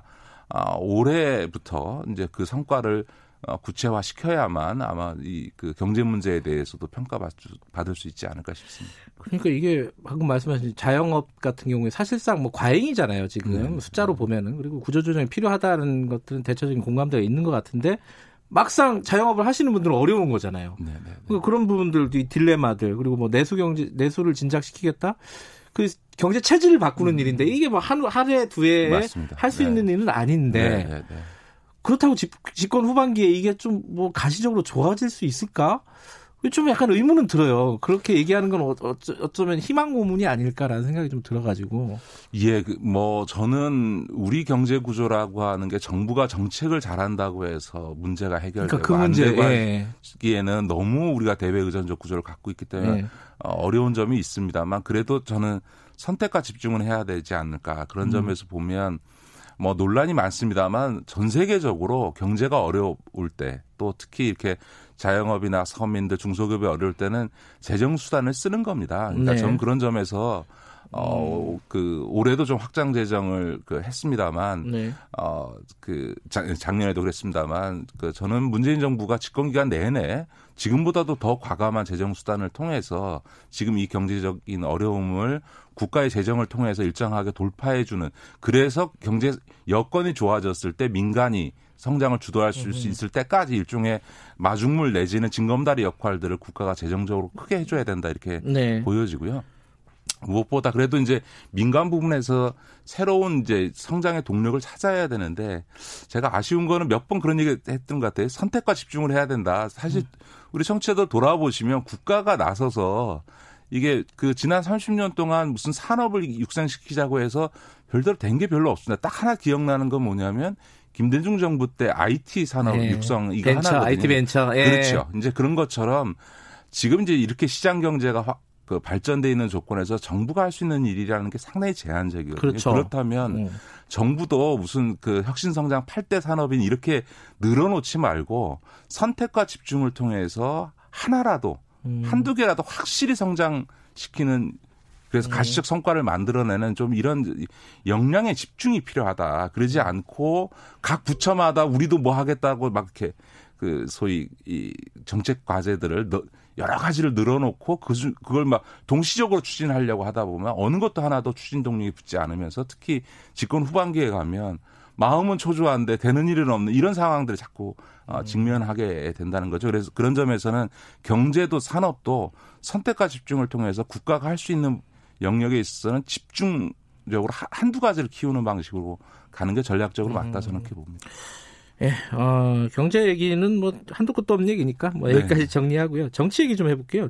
이제 국무총리가 바뀝니다. 네, 네. 어, 지금 정세균 총리 인준이 남아 있지만은 어, 정세균 총리가 임명이 될 수, 될 가능성이 높은데 이게 지금 어, 아, 그걸 여쭤보지. 정치의 갈등 어, 우리가 비용이 너무 크잖아요. 네, 네. 그 부분을 좀 줄일 수 있는 계기가 되지 않을까라는 생각도 좀 약간 협치의 느낌이 있어요. 네, 네, 네. 어, 좀 온건한 느낌이 있지 않습니까? 정세균 후보자 같은 경우에 어떻게 예, 보세요? 예, 뭐 지금은 이제 뭐 이낙연 총리가 그 이제 오래 하셨으니까 그리고 네. 본인도 네. 이제 출마 네.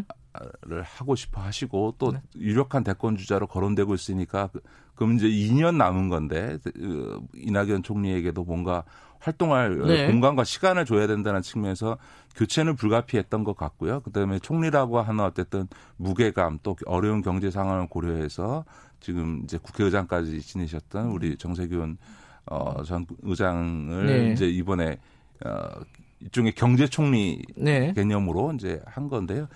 이제 그 협치의 의미도 있겠습니다만 어쨌든 지금은 좀 무게감 있게 그 대통령이 어쨌든 그 외교 문제에 대해서 많은 에너지를 쓸 수밖에 없는 지금 남북 관계라든 네. 북미 관계 이런 점에 있어서는 내치의 상당 부분을 맡아서 하는 책임 총리적 성격도 좀 강하게 아. 있다고 저는 보여집니다. 아, 예. 경제 쪽은 좀 맡기는 방향으로 아무래도 어뭐 음. 청와대가 직 전체적으로 모든 정치 그 국정 운영의 핵심이 경제이기 때문에 책이겠습니다만 그래도 네. 이제 아무래도 이제 경제 분야의 경험이 있는 정세균 총리가 총리가 되시면 네. 어, 경제 부분에 있어서도 총리의 역할이 이전 이낙연 총리에 비해서는 더 커질 음. 가능성이 많다고 봐야죠. 뭐 총선 얘기는 넘어갈게요. 총선 네. 얘기 너무 커서 네. 다음에 한번 하도록 하고요. 어, 이 우리 사회적 갈등 비용 얘기를 하나 더 하면 검찰 얘기가 있습니다. 네, 검찰 네, 개혁에 네. 대해서 어, 이게 조국 사태라고 할까요? 뭐 그걸 겪으면서 굉장한 비용을 치렀어요, 우리가. 그, 그 와중에 지금 공수처법이 통과가 됐습니다.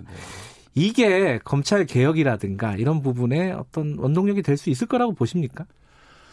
어, 의미 있는 제도 개혁이죠. 사실은 네. 공수처법이라는 게 제가 참여연대 있을 때 노태우 전두환 비자금 사건 터지고 96년도에 저희 참여연대에서 아 그때 참여연대 계셨나요? 네, 네. 거기서 그렇죠. 제가 참여연대 창립 멤버였으니까 거기서 출발했다고 지금 다들 얘기하잖아요. 맞습니다. 이제 네. 참여연대가 처음으로 96년도에 입법 청원했던 부패 방지법 안에 그 당시엔 고위공직자 비리 조사처라는 예, 이름으로 예. 들어가 있던 내용이 23년 만에 이번에 통과가 예. 된 거죠. 그러니까 이런 부분에 있어서는 어쨌든 어, 검찰의 기소 독점이라고 하는 게 깨진 측면이 네. 있는 거죠. 그러니까 네. 예를 들어서 과거 특검이 있었지만 그건 한시적이었던 거고 이 공수처라고 하는 건 상설 조직으로서 처음으로 기소권을 가진 그다음 강제 수사권을 가진 조직이 만들어졌다라고 하는 점에 있어서는 상당히 의미 있는 변화이나 이제 시작인 거죠. 이 공수처법도 음. 내용적으로는 보완해야 될 부분이 있는 것 같고요. 네. 더, 더 나가서 지금 검경수사권 법안, 조정 법안도 지금 뭐, 뭐 다음, 다음 주에나 주, 지금 예. 처벌 처리가 될 것 같고. 근데 예. 또 그리고 나면 이제 수사권을 가진 이 거대 공룡 경찰을 이대로 둘 거냐라고 하는 측면에서 경찰 개혁을 할 수밖에 없는 아하. 거고요. 그럼 뭐 자치 경찰도 해야 되고 수사 경찰을 분리해야 되고 네. 일제 시대 이래로 우리나라만 존재하는 이 정보 경찰을 유지할 거냐. 네. 어? 그래서 안 그러면 이제 소위 이 파쇼 경찰이라는 얘기가 나오게 될 정도로 경찰 권력의 비대화 문제가 새로운 문제로 나올 수 있기 때문에 원래 이 권력기관 개혁이라고 하는 것은 끝이 없습니다. 그러니까 음. 권력이라고 하는 것의 속성이 권력이 어느 쪽에 기울면 그 권력이 또 전횡을 하는 문제가 발생하기 때문에 끊임없이 개혁할 수밖에 없지 않을까 싶습니다. 문재인 정부의 그림은 그 경찰 개혁까지 정도가 큰 그림이겠죠 아무래도. 네네. 이제 원래는 경찰 개혁까지 가야 되는데 이번에 예. 이제 논의 과정이 충분치 않은 상태로 그냥 패트 법안 처리하는 데만 이게 예. 급급하다 보니까 지금 이제 경찰 개혁과 관련된 자치경찰법 법안이나 이런 부분들은 아예 지금 국회에 음. 음. 지금 잠자고 있는 상태인 거죠. 음. 그래서 아마 이번에 다음 주에 이제 검경 수사권 조정 법안 처리가 끝나고 나면 네. 경찰 개혁 문제가 본격적으로 논의될 수밖에 없고 지금 국회에 계류 중인 법안도 음. 빨리 처리해야 된다. 안 그러면 정말 어, 이게 전 세계에 이렇게 단일한 국가 경찰 조직이 이렇게 막강한 권한을 행사하는 경우도 검찰 못지않게 우리나라 경찰만 이렇게 막강하거든요. 음. 그러면 그거는 뭐 다음 국회로 넘어갈 수밖에 없겠네요. 21대로 그죠?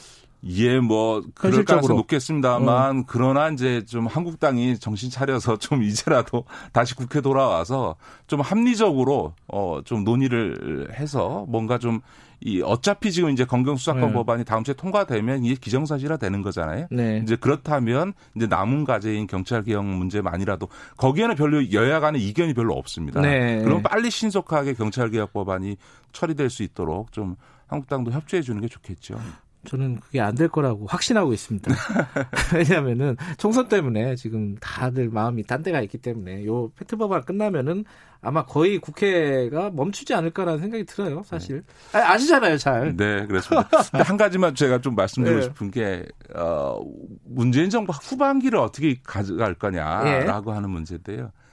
제가 이제 참여연대 때 권력 감 시도 했고 또 국회에도 들어와 봤습니다만 대개 임기 5년제 정부 하에서 후반기를 넘어가게 되면 대통령이나 청와대 참모들도 당정청 모두가 어떻게 남은 임기 안에 성과를 챙겨서 그래도 평가받을까 이런 거에 이제 쫓기게 되어 있습니다. 뭐 그렇죠. 예. 근데 저는 이제 그 대통령과 청와대 참모들 전략적 판단을 해야 된다고 생각합니다. 나머지 2년 동안을 그 어, 문재인 정부 임기 안의 성과를 챙기는 것에 초점을 둘 거냐 아니면 음. 그거보다는 대통령이 집권하면서 내놨던 새로운 대한민국을 위한 구조개혁 과제에 대해서 끊임없이 계속 어, 개혁 과제를 제기해서 오히려 앞으로 2년 동안을 충분한 음. 아직도 제기하지 못한 국정개혁 과제에 대한 충분한 공론화를 이루어내서 자기 정부가 집권했을 때 그런 공론화의 과정을 에 기반해서 신속하게 국가 개혁을 추진할 수 있도록 밑거름의 역할을 해줄 거냐라고 하는 부분에 전략적인 판단이 필요한데 그런 부분들이 예를 들면 지금 역대 정부 중에서 유일하게 단 한 번도 논의된 적이 없는 공공부문 개혁과 같은 부분들도 있고요. 음. 그 다음에 지금 노동개혁 문제도 그 사실은 지금 연공형 단일 호봉제인 이런 인근 구조를 그대로 가져갈 거냐라고 하는 부분에 있어서 인근 구조를 포함한 노동 개혁 문제도 지금 남아 있는 게 네. 어, 있고요. 또 복지 문제를 처리하 그 확대해 나가지 않습니까? 예산을 계속 확대해 네. 나가고 있는데 이 저출산 고령화 구조에서 이렇게 그냥 예산을 확대하는 방식으로 복지 어, 노령인과 늘어나는 거에 대처할 수 있느냐라는 점에서 복지 시스템의 재구축 문제도 있는 것 같고요. 또 지방 분권 문제와 관련해서 어떻게 우리나라의 자치제도 행정기 체계를 네. 어, 재편할 거냐라고 하는 이런 여전히 남아 있는 커다란 국가적 개혁 과제들이 있는데 이거를 그냥 차기 정부에 저는 미루기보다는 아. 저는 그거를 그것도 하반기에 적극적으로 의제화해서 개혁의 어떤 이니셔티브라 그럴까요? 네. 개혁 주도권을 문재인 정부가 계속 유지하는 것이 오히려 문재인 정부가 나중에 평가받는데도 더 유, 좋다.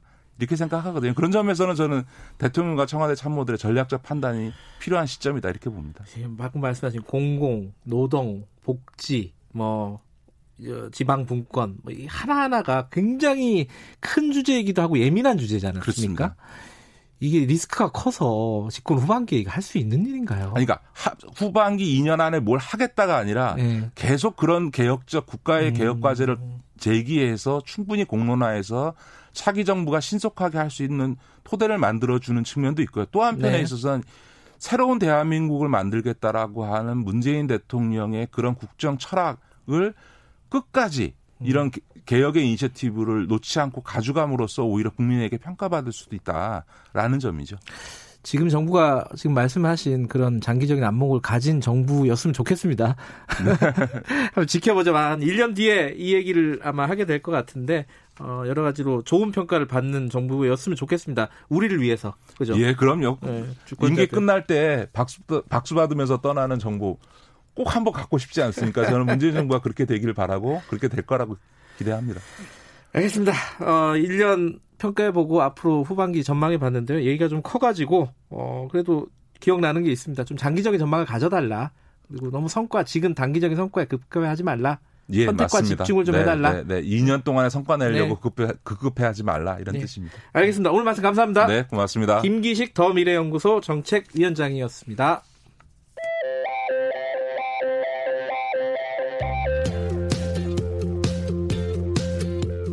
오늘 하루 이슈의 중심 김경래의 최강 시사. 네, 김경래의 최강 시사 듣고 계십니다. 아, 올해가요. 여러 가지로 뭐 의미는 해죠. 총선도 있고 또 한 가지 의미가 있습니다. 5.18 광주 민중항쟁 40주년입니다. 지난해 초에 5.18 특별법이 통과가 됐는데 진상조사위가 이제야 통과가 됐습니다. 어, 자, 진상조사위 무엇을 해야 하는지 어, 위원장 연결해서 좀 얘기 좀 들어보겠습니다. 송선태 5.18 민주화운동 진상규명 조사위원장 연결돼 있습니다. 안녕하세요. 안녕하세요. 네. 너무 오래 걸렸어요. 지난 2월에 특별법이 통과됐는데 위원회가 이제 이제 통과가 되, 이제 출범하게 됐습니다. 어, 이 어떻게 뭐 소감 한 마디는 들어야 될 것 같습니다. 너무 오래돼 가지고. 예.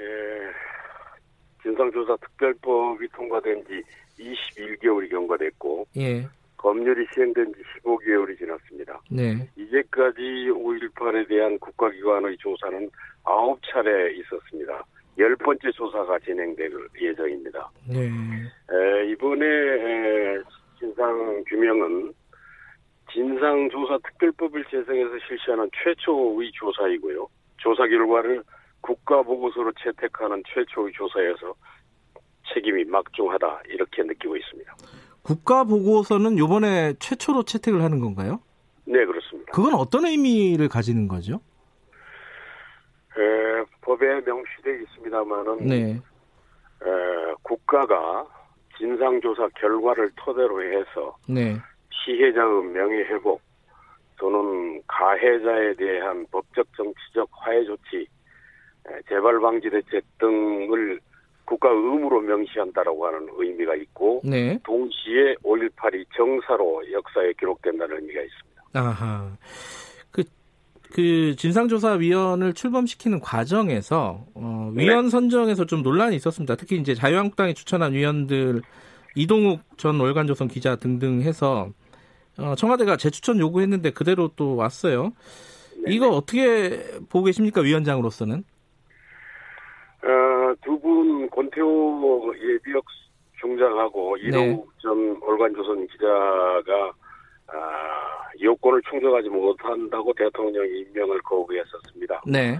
아, 그래서 이제 에, 군인 출신에 대해서는 이종혁 국방조사본부장 예비역 소장인데 네. 이분은 네. 에, 법을 바꾸어서 개정해서 즉 군 경력 20년 이상 자도 조사위원회에 참여할 수 있도록 해서 이분은 요건을 충족해서 들어오게 되셨고 네. 이동욱 기자는 음, 과거에 자기 경력 산정이 잘못됐다. 그래서 그걸 음. 정정해서 아, 합류하게 됐습니다. 이동욱 기자는 개인적으로 조사위원 재수생이라고 스스로 얘기하고 있습니다. 그 위원들 아홉 분이잖아요. 네, 그렇습니다. 뭐 이렇게 서로 대화는 잘 되는 분위기입니까? 뭐 논란이 많아가지고 분위기가 궁금해요. 그렇죠. 이제 당초에 자유한국당 에서 추천한 분들은 네. 굉장한 어, 교수단체의 입장이나 진영 입장 또는 네. 보수 이익의 입장을 대변할 것이라고 했는데 두 차례 전원위원회를 열어봤습니다. 네. 열어봤더니 에, 제가 이제 위원장으로서 네.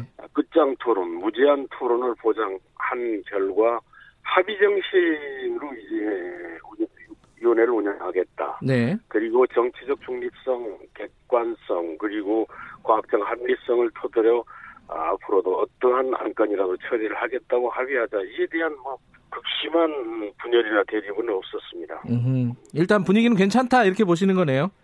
네 그렇습니다. 마지막 네. 편결을 할 때는 대립이 있을지라도 네. 앞으로 이러한 합의 정신을 최대한 지켜나가겠습니다. 어, 위원장님이 인터뷰, 다른 언론과 인터뷰에서 이런 말씀 하셨습니다. 이번 진상조사는 처벌과 응징이 아니라 진실을 토대로 한 화해가 목표다. 이게 무슨 뜻이에요, 구체적으로?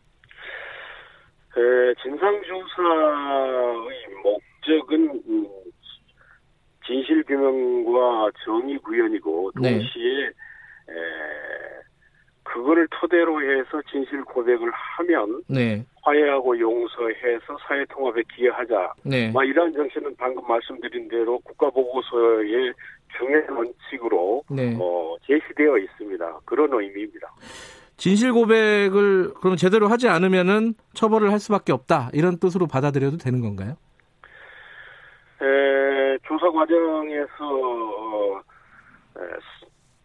어, 유법의 혐의가 발견되면 네. 검찰총장의 수사를 의뢰할 수 있고 네. 국회 특별검사를 임명 요청을 할 수 있도록 되어 있습니다. 네. 어, 그에 따른 결과 조치는 사법적 판단은 네. 그때 당시 그때 가서 판단해 보겠습니다. 어, 공소시효 문제 이런 것들은 없나요? 어떻게 보십니까? 어, 과거에 이제 5.18 특별법이 만들어지기 전에 94년도에 에, 헌정질서 파괴 범죄자에 대한 공소시효가 이미 배제되어 있고요. 네. 그리고 집단 살해죄를 처벌하는 국제 규약에 이미 우리 정부는 가입돼 있습니다. 아하. 아마 두 가지의 중요한 준거 틀이 이미 확보돼 있다 이렇게 말씀드릴 수 있습니다. 알겠습니다. 지금 어, 5.18 조사를 한 게 지금 어, 이번이 열 번째라고 하셨지 않습니까? 네네. 어, 지금 가장 시급하게 조사하고 진상을 규명해야 될 부분이 무엇인지 요거를 들으면서 좀 마무리하겠습니다. 어떤 겁니까? 예. 어, 분단 상황과 북한의 남침 위협을 어, 거짓으로 조작해서 어, 신군부 세력이 정권을 찬탈했고 광주 진압을 계획했습니다. 네. 이 음모를 재구성 복원해야 되겠고 그 다음에 진상조사의 입구는 발포 명령과 지휘 체계라고 할 수 있고 네. 그 진상조사의 출구는 행방불명자와 안매장을 규명하는 일이라고 봅니다. 이 세 가지가 아주 중요하게 다뤄질 것입니다. 발포 책임자들을 이번에 밝힐 수 있을지 어, 그게 굉장히 궁금한 부분입니다. 어떻게 예상하십니까? 예상은 좀 힘드시겠지만 의지라도 한번 들어보고 싶네요. 저는 이제 가해 당사자나 피해 당사자들도 이제 자연 수명이 얼마 남지 않았다고 봅니다. 네. 그 후손들이 일제 친일 인사들처럼 어, 그렇게 후손들도 떳떳하게 살지 못하게 하지 말고 네. 5.18 학살자의 누명을 후손들에게 남기지 않도록 양심적인 증언을 기대하고 또 관련 자료라든지 외국 자료를 망라해서 간접 증거로 고백을 유도해 보겠습니다. 알겠습니다. 오늘 말씀 감사합니다. 네, 수고하십시오. 송선태 5.18 민주화운동 진상규명조사위원장이었습니다. 어, 진실 고백을 기대해 봅니다. 자, 1월 2일 목요일 KBS 일라디오 김경래 최강사 오늘은 여기까지 하고요. 내일 아침 7시 25분 다시 돌아옵니다.